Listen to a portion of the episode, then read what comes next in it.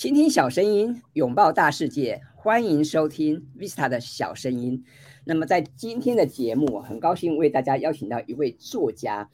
作家的名字叫做王怡纯。那么王老师啊，最近出了本新书，书名叫做《你真的搞懂 OKR 了吗》啊，这个书名听起来就很有趣啊，因为近几年 OKR 这个名词，我想在企业界大家都朗朗上口。但是各位，你真的搞懂 OKR 了吗？我想连我都不敢说，我真的搞懂 OKR 了哈。所以今天很高兴有这个机会，能够邀请王老师来上我们的节目，然后请王老师来现身说法，请他来跟大家分享一下他过去在 Intel 也好，或者他自己创办的 IOKR 也好，那么他实际在从事 OKR 的一些，包括心路历程啊，或者是一些经验啊。那么一开始，我想是不是先请王老师来跟大家打个招呼？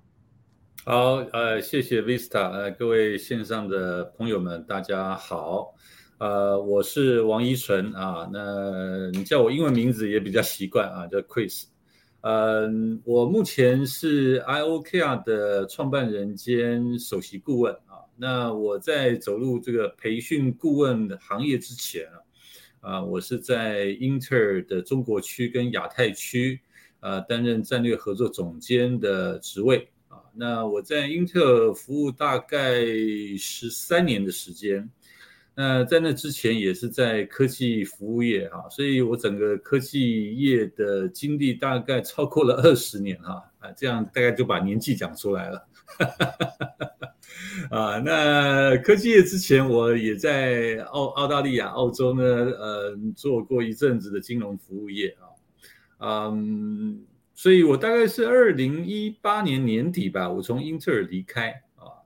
那离开之后呢，事实上我觉得，呃，英特尔的这个整个组织管理呢，还是有很多地方，呃，蛮值得我们企业的这个可以跟企业界分享的啊。所以，呃，我后来就走上这个培训顾问这个行业啊。所以也有很多人问这个啊，IOKR 这几个字到底是什么意思啊？那 OKR 就成如 Vista 讲的，我想，呃，很多企业职场人士大概了解 OKR 大概是什么情况啊？那为什么用 I 这个事情呢？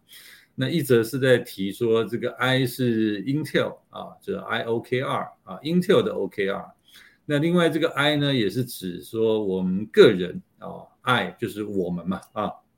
我啊，那这个 OKR 事实上本身，啊，不管是你是一个团队组织，还是你个人啊，我觉得，呃，这个部分都非常的适用。哎，好，谢谢王老师的自我介绍啊，让我们听得出来王老师的经验相当丰富啊。那么我们今天要在节目为大家介绍的这本新书叫做《你真的搞懂 OKR 了吗》？那么副标题是以 Intel 为师，打造最强作战部队。那么说这本书啊，当初我在书店看到这本书的时候，我就觉得很有趣哦。因为一来 OK 啊，的确是很吸引我的一个话题；再来，大家觉得说 Intel 的确是一家非常优秀的公司嘛。那么如果说我们能够跟这些厉害的公司取经的话，那么是不是也可以增加我们的功力呢？那么接下来我想就想请教王老师啊，那么为什么你会想写这本书呢？你写你写这本书，你希望啊提供什么样的观点呢？好，哎，谢谢 Visa，这个问题很好啊，啊，虽然常常有人问啊，嗯，我必须先谈一下，就是 OKR，事实上我们给它的定义啊，从我过往在 Intel 呃经历的 OKR，因为呃，我想如果呃大家有翻过 OKR 的这个历史，知道 OKR 是 Intel 的前总裁 Andy Graph 来创办的啊，来发明的，呃，在 Intel 已经用了四五十年的时间。呃，所以我们内部认为这个 OKR 是组织战略啊。那我们看到，其实台湾很多的企业啊，包含对岸的一些企业啊，他们在刚发机的时候，事实上比较注重的是生产啊，啊，它的产品、它的服务啦，啊，还有销售市场啊，乃至于一些财务资本上面的运作。呃，但是对于组织管理这一块东西，也就是在我们谈的企业的这个体制这个部分了。呃，比较忽略啊，那乃至于说公司成长到一定程度之后，才回过头来看看，哎呀，那我们的组织，呃，我们的体质是不是应该要增进啊？呃，但是长期我们看下来，不管这个企业现在成不成功或者规模大小的问题，我们发现两岸的企业在组织管理这个部分是比较弱的啊，所以这是为什么我们呃长期来呃一直希望能够推广 OKR 这个观念啊，这也是出书的呃其中的一个目的之一。那第二个是这样，第二个目的是这样，因为 OKR 这个概念，嗯。台湾可能相对慢一点点大概在二零一六年、一七年啊，那中国大陆那边大概二零一二、一四年就开始，啊，简单讲到现在也七八年的时间了哈。但是我看到市场上确实在我出这本书之前，呃，Visa 你知道吗？这个我在我是今年八月出这本书的，大家上网去 Google 一下，这个两岸对于 OKR 的书，你猜大概已经有几本？很多本呢，其实蛮多本的。我我估略算了一下，四十本书，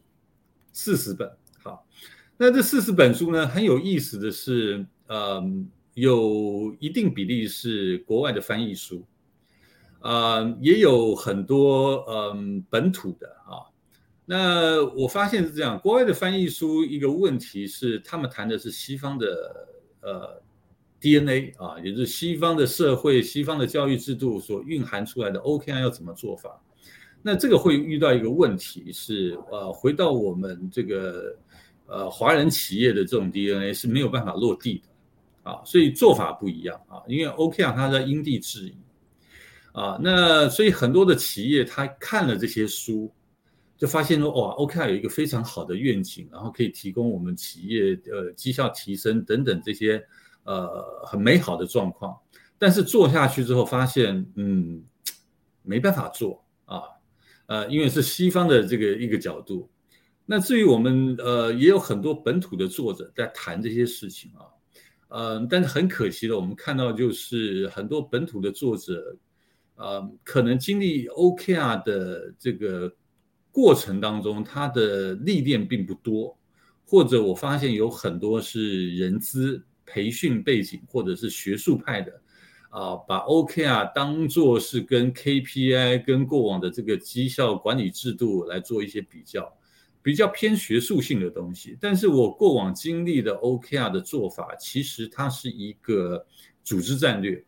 啊，所以我发现呢，所以您问我说为什么要写这本书啊？因为我发现有非常非常多的企业正在用 OKR，但是他们用的。啊，他们他们的认知或他们的做法是错误的，啊，是错误的。但这个错误呢，事实上他们目前已经有些人遭遇到困难了，已经呃，而有些人可能正在迈向这个困难之中呢，他不自知啊，呃，所以我想说，我就特别出了这一本书啊，因为这本书不单单有理论啊，更重要的是它有很多实物的经验，它是一本工具书。啊，所以我希望借由这本书啊，让大家啊，您知道吗？现在我后来也才了解啊，这个我们的政府单位在用 OKR，我们很多的大学在用 OKR，啊，那一般的企业啊，除了这种中大型的，还有我们这个中南部很多的隐形冠军都在用 OKR，啊，所以我是希望借由这本书呢，让大家可以减少成为白老鼠或者摸着石头过河的这个风险。好，谢谢王老师的分享哈。那么说到 A OK 啊哈，可能很多人马上就会联想到哈，像这个 Google 啊，像 Intel 啊这样的大公司，或者像对岸，比方像字节跳动啊，像未来汽车，这些都是很有名推动 OKR 的这些企业的代表啊。但是我们台湾呢，大部分都是中小企业嘛，所以我想请王老师是不是也可以分享一下？那么台湾以中小企业为主的状况下，怎么样去推动 OKR 呢？那会不会很劳师动众呢？有没有什么要注意的地方？嗯，中小企业啊，台湾中小企业大概占了百分之九十五、九十九以上了哈。那这个中小企业，我发现了，呃，我们必须要呃怎么来推动呢？我觉得有几个，我觉得观念是很重要的哈。观念重要就是我们从阶段性的做法来看啊，第一个就必须要找出我们企业最痛的点是什么哦。因为 OK 啊，它事实上它是呃组织战略的工具。啊，比如说我们身体的，我们体质，你可能觉得哪一个点你今天特别不舒服，每次起来就是肩颈酸痛，啊，那这个那我们就这个是最让你受不了的，那我们就先列出我们有哪几个痛点啊？那这些痛点事实上 OKR 都有相对应的工具来协助来调整啊。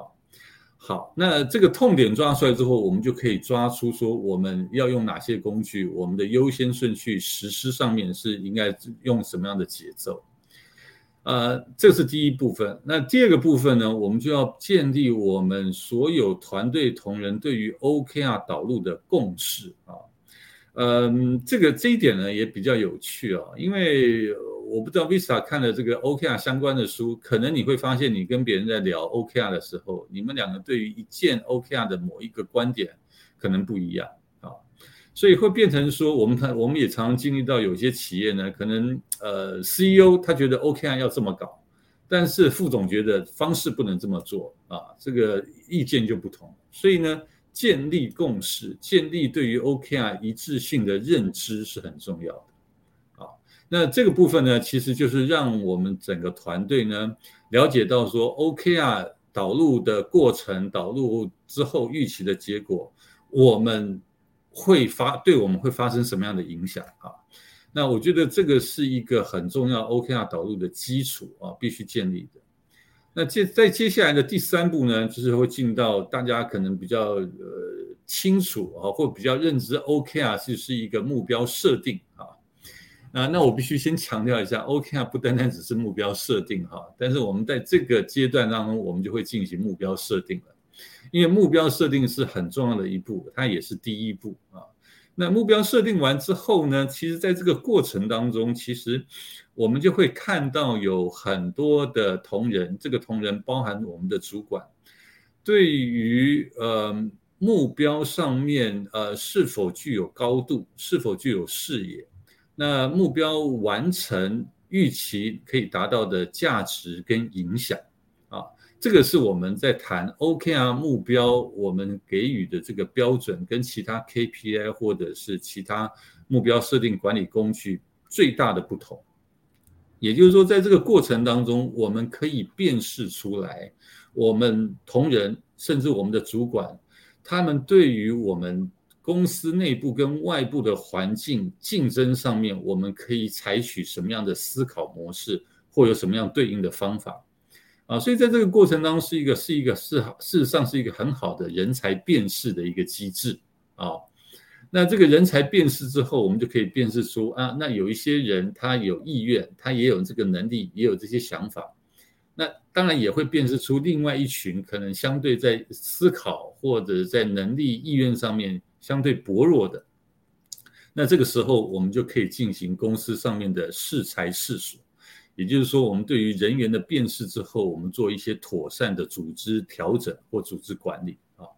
啊，所以我刚才讲的这个是一些阶段性的东西啊，那这个也是一般中小企业呃可以借鉴、可以参考的一个 OKR 导入的途径。好，那么刚刚王老师介绍了很多 OKR 的优点哈，那么因为我知道王老师长期在这个观察，还有在实际辅导企业导入 OKR，那。接下来我想问问看，就是我们台湾的企业在导入 OKR 的时候，是不是常常遇到某些问题呢？那老师，你觉得怎么解决呢？嗯，我觉得遇到最大的问题还是我们这个根啊，这个根就是说，呃，OKR 其实它是一个中长期企业在组织调整的一个工程哈，所以呃，这个工程在进行之前，观念的建立是很重要的哈。那我觉得遇到了很多的问题，是在于说，呃，我刚才前面有提到的，特别是我们台湾的企业 DIY 的这个精神啊，呃，我我我不知道是应该说是我我我其实我是非常佩服的哈，就是有有很多呃企业我知道他们是看了书啊，或者是上了一两门课，他们就自己来导入了啊，这个是我所谓的 DIY 啊，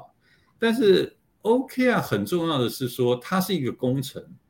他必须做中从做里面来学啊，而且它是一个高度克制化的事情啊。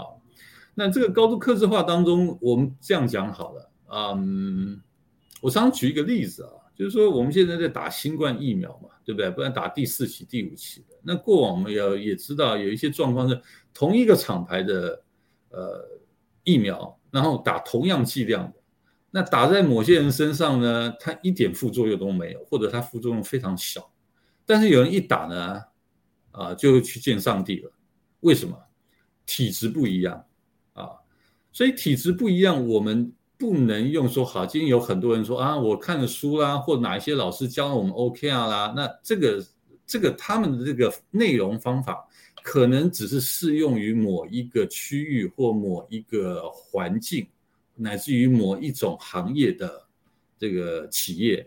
好。但是，呃，因为我们的体质都不一样，所以呢，呃，我们过往看到有很多这个发生的问题是，呃，哎，别人这么用，那呃，他用的相当不错，那我也用这个方法用，结果用到自己身上了，不对了，啊，那所以呢，这个东西呢，就是呃，我觉得误解哈，这个是很麻烦的事情啊，所以很多人问我说，哎，Chris 啊，我们导入做 OKR 有没有 SOP？我说有一个比较基本的 SOP 你可以参考，但是你没有办法完全，也不能完全去参考这个事情啊，所以呃，我觉得遇到的一些问题呢，很另外一个呃，我觉得更致命的问题是说，啊，很多人认为也也是因为 OKR 这三个字啊，呃，误解了大家，因为我们讲 O 是 objective。KR 是 Key Results 啊，关键结果啊，目标跟关键结果，所以很多人就很直觉的认为 OKR 就是一个目标设定的工具。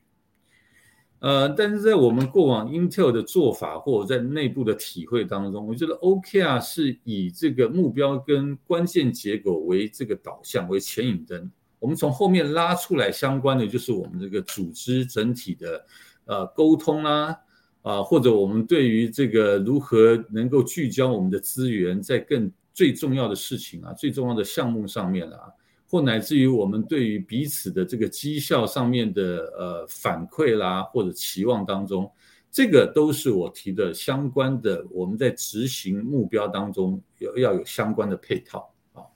所以呢，嗯，我也是希望，也就也能提醒大家，就是说，OKR 不是我们单单认知是字面上面的目标设定而已，啊，目标设定是第一步，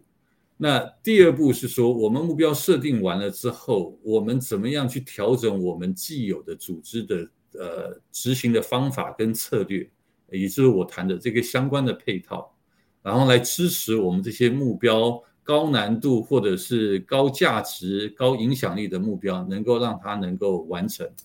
最后才能够达到我们绩效提升的目标。好，了解。那么，嗯，这几年我们谈到 OKR 哈，因为我们知道 OKR 是非常热门。那刚刚这个王老师也提到 OKR，真正大大家在导入的时候会遇到哪些的问题啊？那接下来我就想问问老师啊，就是 OKR 真正的价值是什么？哦，那刚刚提到说它不是只是目标设定的工具嘛？哈，那到底 OKR 对企业的意义是什么？就老师长期你在导入或在协助大家来从事 OKR 的过程中，你觉得真正的价值是什么呢？好，我觉得 OKR 真正的价值呢，呃，当然从企业端来讲，它是希望能够绩效能够提升，好，但是绩效提升，我们从一个逻辑的角度回过头来，绩效提升是在于我们说企业最重要是人才。对不对啊？人才，那这个人才为什么 OKR 这几年趋之若鹜啊？大家大家争相学习，就是因为我们觉得我们的企业里面的神经末梢跟我们的中枢大脑，这个不够畅通，也就是说，我们的人才当中呢，呃，被我们整个社会或者我们企业既有的文化给压制住了啊。所以，我们从 OKR 的运作导入当中，我刚提到的，我们的第一步是做目标设定。这个目标设定的过程，包含我们去做一些企业的顾问咨询的时候，我们就会不断的挑战，不断的去质疑我们呃客户端这边、企业这边，不管他是部门主管还是个人啊，他的同仁，他们提出来这个目标当中，呃，里面的逻辑性是怎么样？你做的这些事情，为什么能确定你的目标一定达成？那你的部门或你的个人目标又怎么样可以完成之后，直接的贡献到你公司的目标？所以这里面我们就谈了，它是一个逻辑性的思考，这是一个点。那第二个点呢，就是说，嗯，这个部分它的价值是在于说，呃，我们的整个企业它能够上下一心啊，也就是说，我们的目标连结度的问题啊，所以在我们目标设定当中会来考虑这个事情。也就是说，你最公司最底层做的事情，它事实上它是能够能够呃真正直接的贡献到公司啊高层啊或者是整体的这个啊呃 performance 上面啊。那另外还有一个就是聚焦啦，它真的聚焦。那这个聚焦是什么意思？我们常常在讲说，呃，我们每个人手上有很多目标啊，但是我们人就是二十四小时啊，我们就是。部门里面就这几个人呢。好，那重点来了，什么事情如果你都想做的话，那你的资源相对有限，你什么事情可能都做不好，都沾点边啊。所以 OK 啊，它真正的另外一个很重要的价值，核心的价值是在于说，我们在设定目标的时候，我们就经过不断的 PK，我们把几个想要做的目标，我们做下来，好好的 PK 讨论，甚至叫辩论一番。哪几个目标是我们在这个年度面对这个市场、这个环境当中，我们优先需要做的事情？然后大家同意之后，我们就把相关的资源挹注在这几个重要的目标上面啊。所以它另外一个价值就是聚焦啊，做最重要的事情。那我觉得这个部分呢，事实上是对我们整个企业组织上面的运作。最大的好处也是最大的价值了啊！那在这个环节当中呢，事实上它就无形的去锻炼出我们每一个个人。所以你说 OK 啊，它真的价值对于我们个人上面是有什么呢？事实上呢，这也是在，所以我跟你讲，我们在 PK 啊啊，在这个辩论的过程当中，那每一个你主张你说你要去做这个目标 A 目标的人，你要告诉我你的 A 目标后面。呃，你的 study，你的你的这种呃研究是如何？为什么你的 A 目标会比别人的 B 目标要来得好？啊，这里面就包含了你对于你这个个人对于整个市场、对于公司内部相关的呃运作相关的知识必须更充分的啊。所以这个，因为我们用这个机制，也无形的呃去展开我们。呃，个人乃至于公司上面最大的这个潜力或最大的这个绩效上面的贡献。好，谢谢王老师的分享哦。那说到 OK 啊，很多人就马上想到企业啊、组织。那我记得在王老师的书上也有提到说，OK 啊必须要跟绩效挂钩嘛，哈。那所以我们觉得 OK 啊好像就是对企业文化有很大的帮助。那么接下来我想问问看，那 OK 啊对我们一般人哈有什么帮助呢？我们一般人是不是也可以做 OK 啊呢？哦，这个当然，因为我也跟 Vista 这边还有跟各位朋友也分享一个那个，呃，现在在很多的国际学校哈，不管在台湾还是在对岸啊，很多的国际学校呃已经开始在国际学校的小学哦，小学五六年级啊，就是小孩子大概十一二岁的时候，已经开始在学习 OKR 的精神。但这个精神当中，呃，大家一开始是做什么？就是我来用 OKR 的思路，我们来设定目标，啊，那这个里面我们就去锻炼说，哎，今天你为什么要做这个事情？你有没有其他更重要的事情来做？就是我刚才前面讲那个 PK，啊，这个所以对于我们个人来讲，你怎把这个优先顺序你重新再梳理一下，这个是很重要的事情啊。第二个呢，呃，所以我在想，其实再回过头来，我先。开宗明义先提一下，说 OK 啊，对于个人的帮助，最主要它是思考逻辑上面的帮助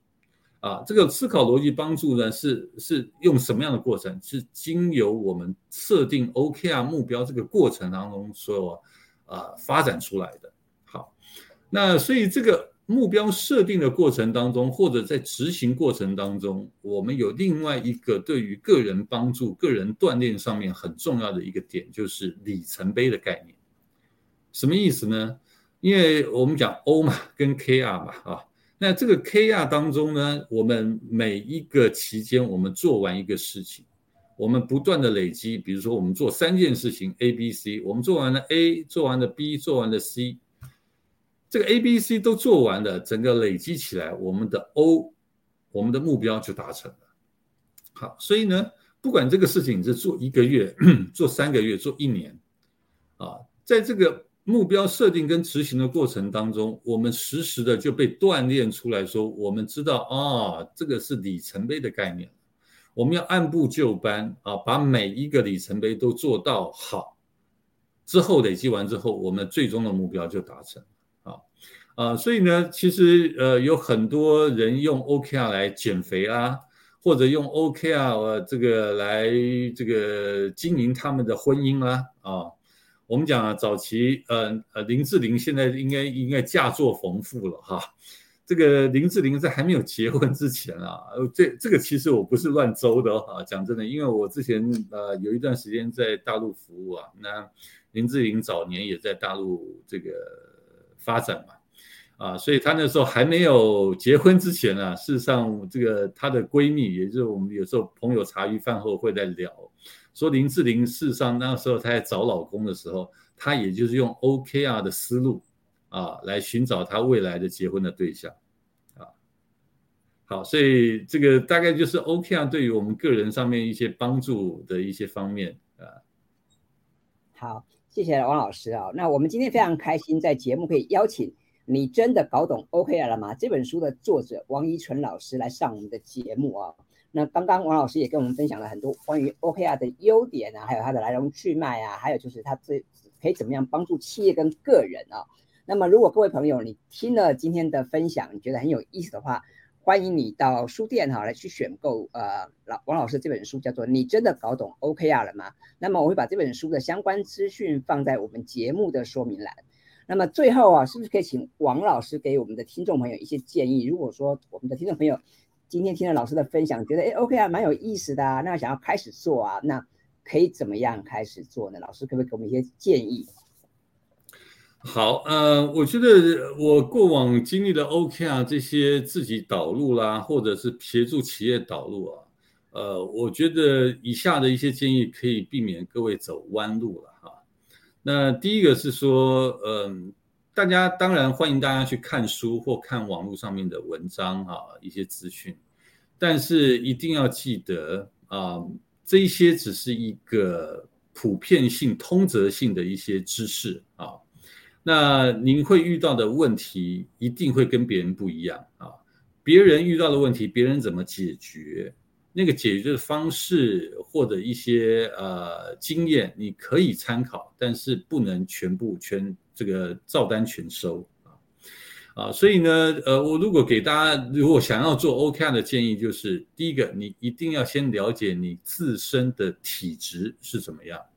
那你想要解决什么样的问题啊？而这些问题你可能罗列起来会有一大筐。但是你一定要优先顺序排列一下，